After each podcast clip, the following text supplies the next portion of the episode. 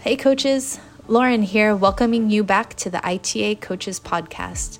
In this episode, Dave sits down with Nadia Abdala, head women's tennis coach at the University of San Diego. Nadia served as an assistant coach for 8 years at USD. As head coach, she's made an immediate impact, helping the team jump to another level of competitiveness amongst the best teams in the nation. Currently, the University of San Diego women's team sits at number 12 in the ITA national rankings, their highest national ranking since 1989. In this podcast, Nadia discusses how she managed her relationships with her players during the transition from assistant coach to head coach, her passion to help women in coaching, and her new favorite drill. We hope you enjoy this podcast.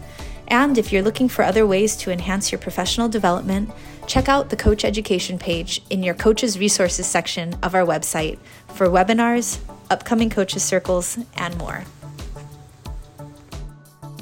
Nadia Abdala, welcome to the ITA College Tennis Coaches Podcast. No, thank you so much for having me, Dave. It's a pleasure to be here. Well, Nadia, you're the only returning guest I've ever had. Do you know that? No, I didn't know that. What an honor. Well, so coaches should definitely check out. I don't know what number it is, but it was a couple of years ago, and you did a podcast with Clarissa Baca, who has since retired from college coaching, unfortunately. Hopefully we'll get her back one day, but you are a returning champion, so welcome back. Wow, I honestly, I do feel honored. Thank you. All right. Well, I want to, you haven't been coaching all that long compared to some of the guests that we've had on the podcast through the years, but was there a particular moment in time, whether during your time as a student athlete or after, that you really decided this was the career I wanted to go for? I wanted to be a college tennis coach. You know, it wasn't like that for me. I think as a student athlete, I never saw myself as a coach. I played for Sheila and I was like, oh, she's crazy to be dealing with us. Like, who would want to be dealing with student athletes? But I think as soon when I retired from playing pro tennis and then started working a normal job from 9 to 5, that's when it hit me that I wanted to be back on the courts. Mm-hmm. And then I started working at a tennis academy and I liked it a lot. I saw that I was a natural helper, a coach. And then I realized very quickly that I wanted to be at a higher level. And so that's when the opportunity at USD came up. And I think a month in, I was like, this is what I'm meant to be doing. And I really, really fell in love with the job and the mission and everything about college tennis. Okay. And so your first role was in college coaching was at USD. Yeah. Yeah. Okay. So you ended up being the assistant coach there for 8 years, which in these days when everybody's instant gratification and moving on to the next thing quickly, you chose to stay there for 8 years. Was that intentional because you thought, or maybe you had conversations with Sherry that she might be retiring at some point and you might be her potential successor, or some other reason? I mean, yes, I think a little bit of that. Definitely when I was interviewing for the job, you know, Sherry mentioned that she was going to retire at some point, and same with the administrator that I interviewed with. So I knew that retirement was coming up. And also I felt that here at USD, we had so much potential. There was a lot of opportunity here that could be developed. And I was very happy to be a part of that challenge or transition. So I think the first 2 years was just taking care of the culture, making sure that we get the right recruits, get the right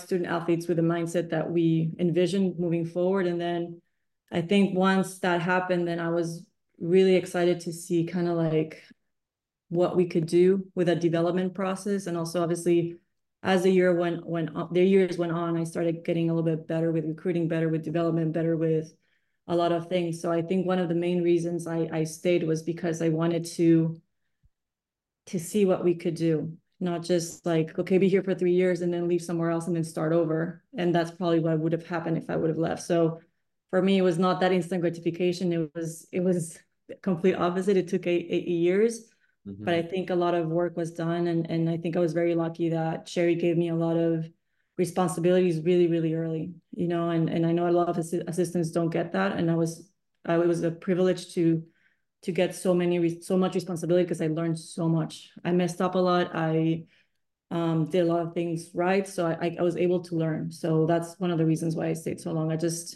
I felt that this program had a ton of potential that wasn't being developed. Mm-hmm. Yeah, and we'll definitely talk about your early successes later in the podcast. But as you were going through that process to become Sherry's successor, I know when I moved from being an assistant to head coach, there were some days where I was like, absolutely, I can do this job, and here we go, and I'm going to get it done. And then other days be like, oh man, maybe I just want to stay as an assistant. Maybe I made the wrong decision here. But did you have any doubts when you were kind of making that transition or about to make that transition? How did you manage those thoughts? I think, yes, 100%. I think anytime you step into a new role, there's always that doubt that, you know, the nervousness, like, how am I going to do? What challenges are going to come?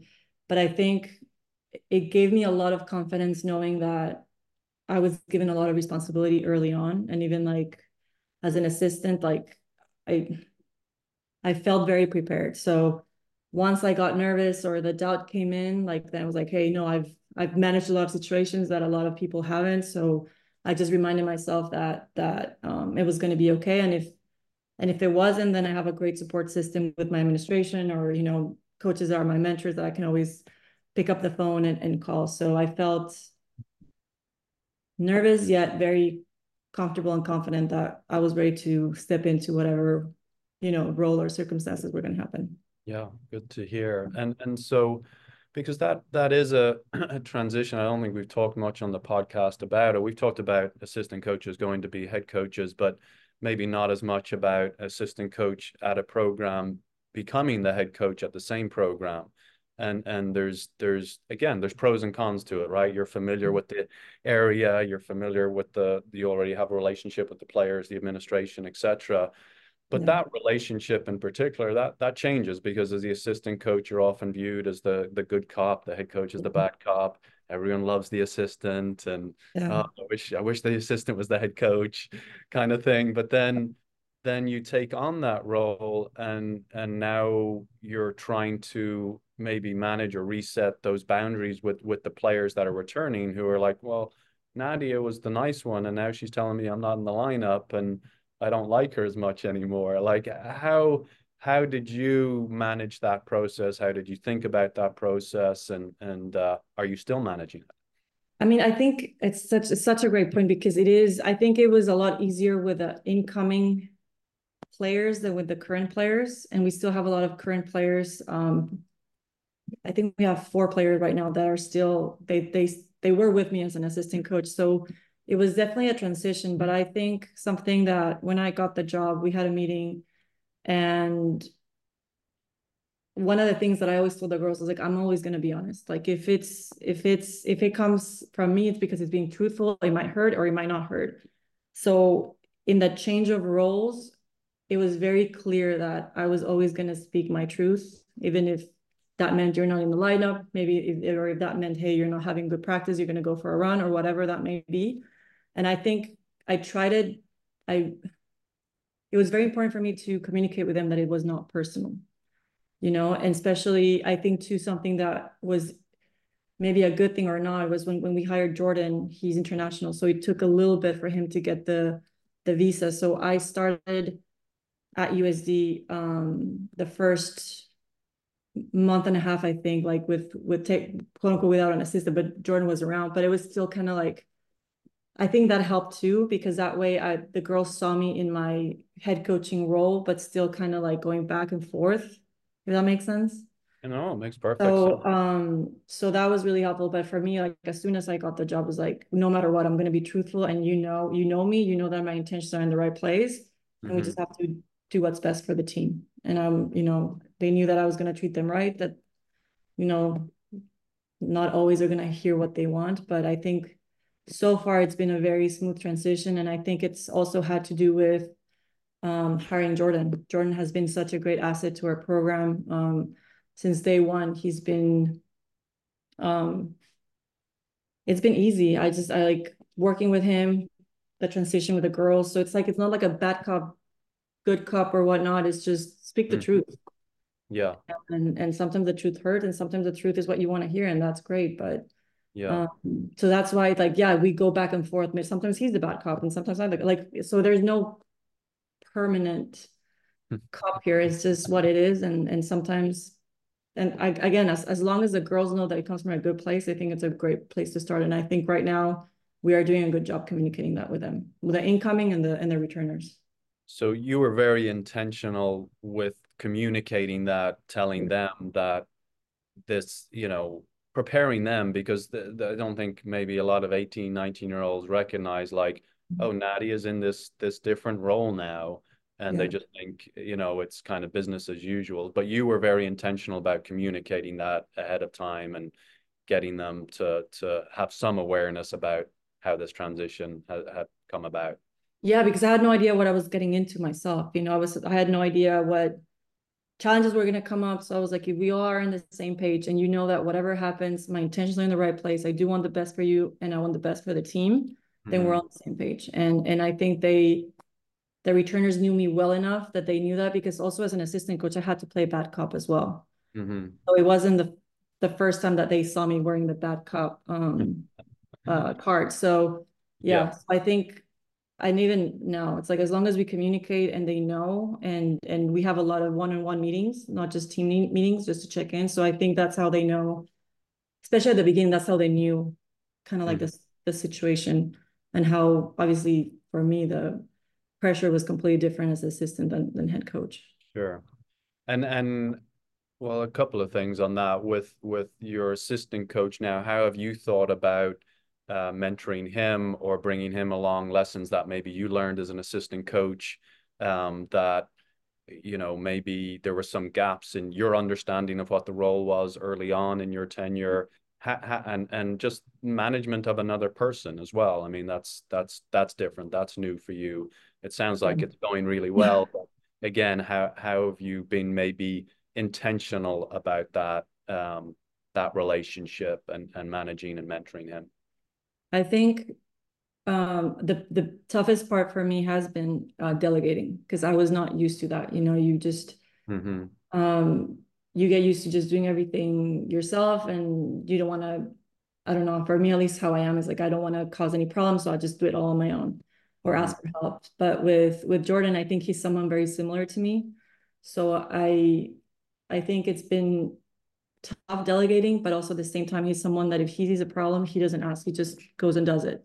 And that has been really good. And I'm learning to delegate still. And I think it also comes from trust. Like, it didn't happen overnight, but very, very quickly, we realized that we're on the same page. We have the same goals, very similar to the communication I had with my players. And I think with Jordan, something that I'm very grateful to Sherry was that she gave me a ton of responsibility. And obviously that responsibility was earned. It was, you know, she knew that my intentions were in the right place. So, and with Jordan is the same thing. So I wanted him to have a lot of responsibility. So especially now that I'm going on maternity leave, he's ready. I'm very calm knowing that I'm going to be step away for a few weeks, months, whatever that may be, and that he's going to take charge. And trust me, I don't know if I'm going to be able to sleep at night because I'll have a baby, but I'll be very calm, you know, knowing that he's going to do a great job with the team these next coming months.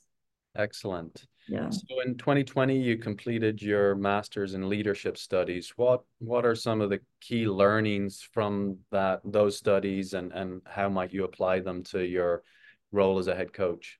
Yeah, I mean, that master's, I loved it. I would recommend it to anyone that has the ability to take this leadership studies masters. The biggest takeaway for me is that you get to know yourself.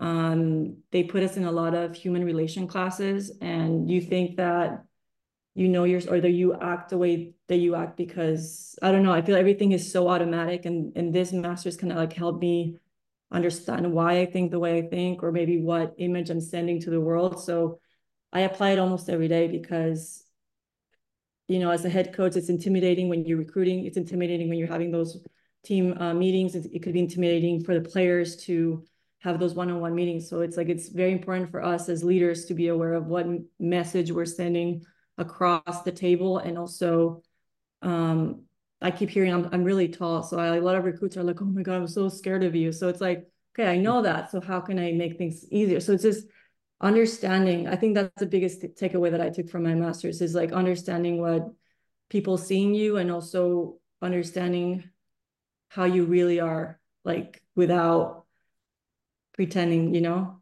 I don't know, like your true self and why you think the way you think. And if that's something that you have, maybe have a blind spot or something that you're missing, you can be more aware. And I think especially now in college athletics, that is so important. You have to understand, you have to connect with people, you have to understand others, even if you actually don't. So the best way to do it is by getting to know yourself so you can help others. So that's my biggest takeaway from my leadership studies program.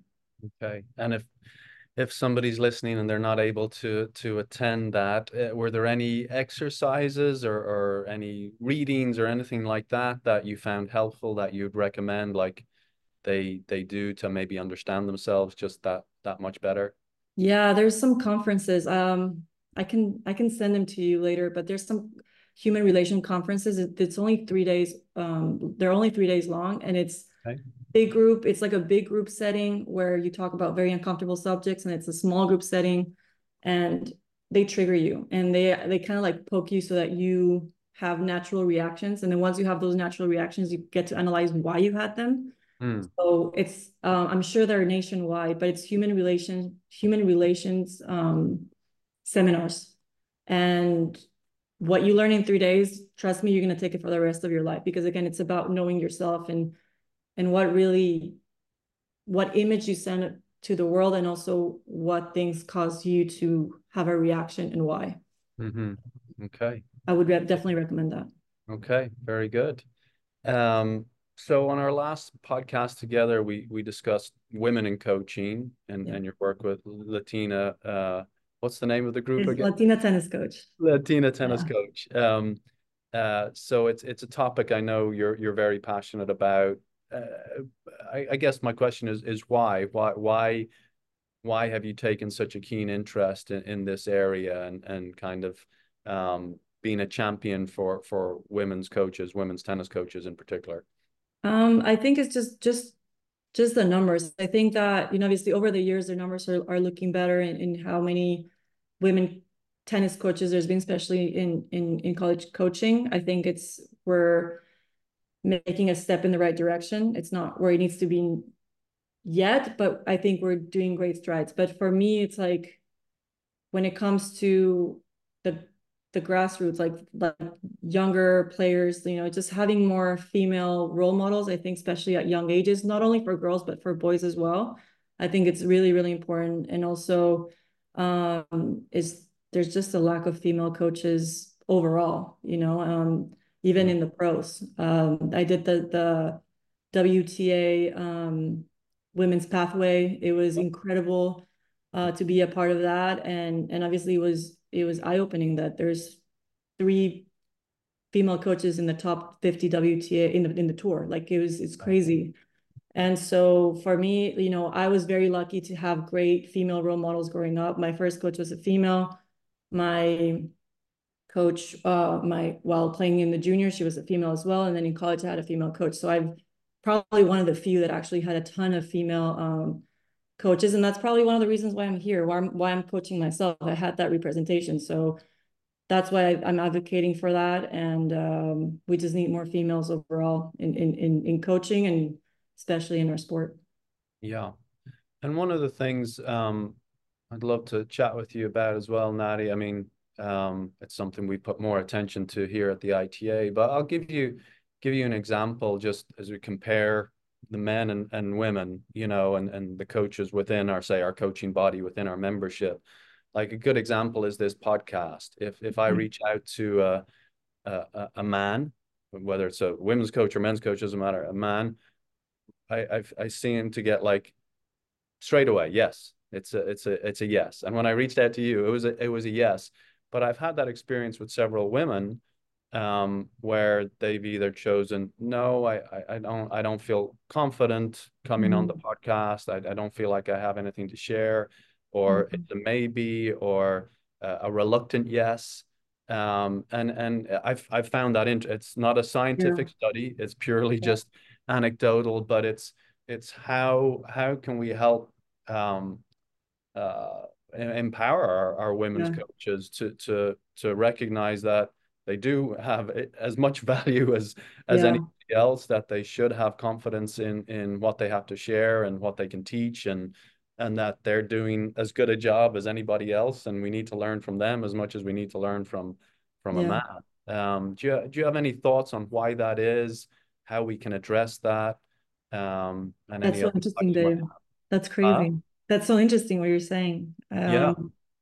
I think what the initiative that the ITA is doing with ITAW with Lauren, I think that's an incredible initiative. Mm-hmm. You know, it was a 3-day seminar, right? Like, is it over? It was, well, it's 3 separate days over the course of January, but now Lauren's running the women's coaches group that Danielle McNamara started last year. So just trying to keep that continuity, keep coaches coming together while implementing some learning opportunities as well. I mean, I think that's an incredible first step. And I think, going back to the previous question, I think females, if female coaches, if we keep that circle, because for me, I think that I am confident because I have a great support system in Sheila McInerney. Anything that goes wrong, I just call Sheila and it's like, what will you do? So, and that has given me a ton of confidence. So I think that if we have that mentorship program, us coaches, we stay together and actually want to help each other and actually want to be there for one another, I think it's going to help those that are not very confident, or those that, you know, that might actually need the help, or might need, you know, the experience to get where the confidence might start getting there. So I think it's just being there for one another, keep creating these mentorship programs, and even like creating a WhatsApp group for just female coaches, college coaches, that, you know, whenever something comes up, or if we had a group, I could be like, hey, next time Dave asks for a podcast, like, just do it, you know? If you have questions, call me or call someone else and we'll hype you up. So I think that could be very beneficial, just being in touch, all of us, and actually meaning to do well by one another, and keep motivating each other to do great things. Yeah, well, thank you for being a role model in that area, and no doubt that hopefully younger female coaches listening to this, you know, recognize that we all need to step up and serve in different ways, and there's different ways that you can do that. But don't believe for a second that you don't have the ability to add value to the other, you know, journeys that coaches are on. So 100%. Thank you for saying yes to this. So for a second time. So since taking over as the head coach at USD, like we talked about, really taking that team to the next level. You made the ITA team indoor championships last year, which is really challenging to do. It's a tough place to get to. I was just back from Seattle. The level out there was just incredible last weekend. This year, you've already had some big top 10, top 25 wins. So what influence do you believe you've had on the players, on the program, that is allowing them now to compete at this level on a consistent basis? I think it was a lot of years of work, to be honest. We definitely did, before I started as head coach, we did like the groundwork, like the foundation was there. I think that a lot of people are surprised that, you know, we've been having the results that we're having, and obviously this season's not over and anything can happen. So I'm very aware of that, but I feel that it was years in the making. It was a lot of hard work. It was a lot of recruiting the right people into our school. And I think that while doing that, and then the addition of Jordan, because Jordan is someone, when he came in, he has this confidence about himself. Like, he's very confident. And I think he was able to inject that confidence and I don't want to say arrogance, because it's not arrogance. It's like self-esteem into the girls, and so we did before I started head coach, the groundwork was there. Then Jordan came in and he put that sense of confidence into the team, and then a lot of things just clicked. You know, we've done a great job developing our girls during practice, during tournaments, and maybe that was something that was lacking in the past.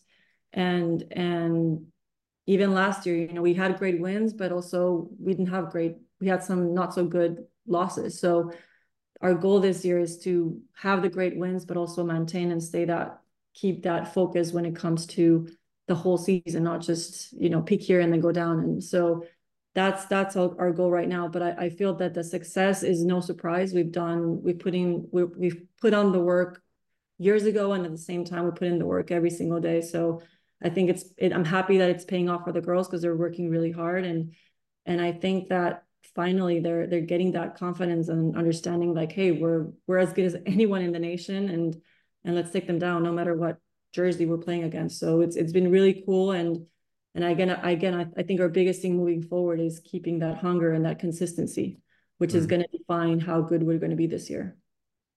Very good. And then moving forward, Nadia, just in terms of recruiting, obviously college athletics going through this monumental change and you know, everything now that Power Four conferences, once the Pac-12 goes away, you know, all these things that these schools are able to offer versus Division I mid-major programs at conferences that aren't part of kind of all the discussions that are happening right now. I mean, are you getting questions from recruits about NIL, you know, opportunities and how much money they're going to get above their scholarship from various different sources that are legal through the NCAA now? Yeah. But are you starting to see a shift in some of these things? Is it getting harder for you to compete in that recruiting arena?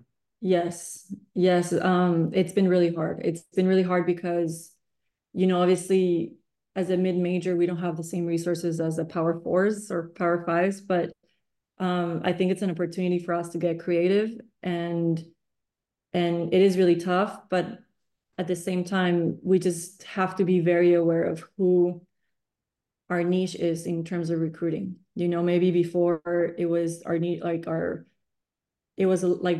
pool was a lot bigger than it is now. Because I feel now if the first three questions are, what are you going to give me with NILs? Then USD is not the school for these recruits. We're not, if they look for that, then we're not for them. And at least we're not wasting our time and they're not wasting their time.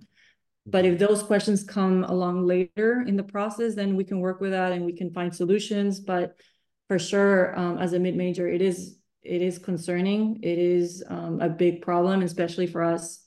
This year, recruiting has been really, really difficult, but there's always players that they buy into the program, they buy into the value, and they buy, I mean, you know, we know what we're worth. We know what the University of San Diego women's tennis team offers, and we want to find those players that see that. And not everybody's going to see that, and that's okay. But just finding ways and finding the right people, which now it's a lot more challenging, but it is what it is. It's either you make the change or you just fall behind. So we just have to get creative. Right.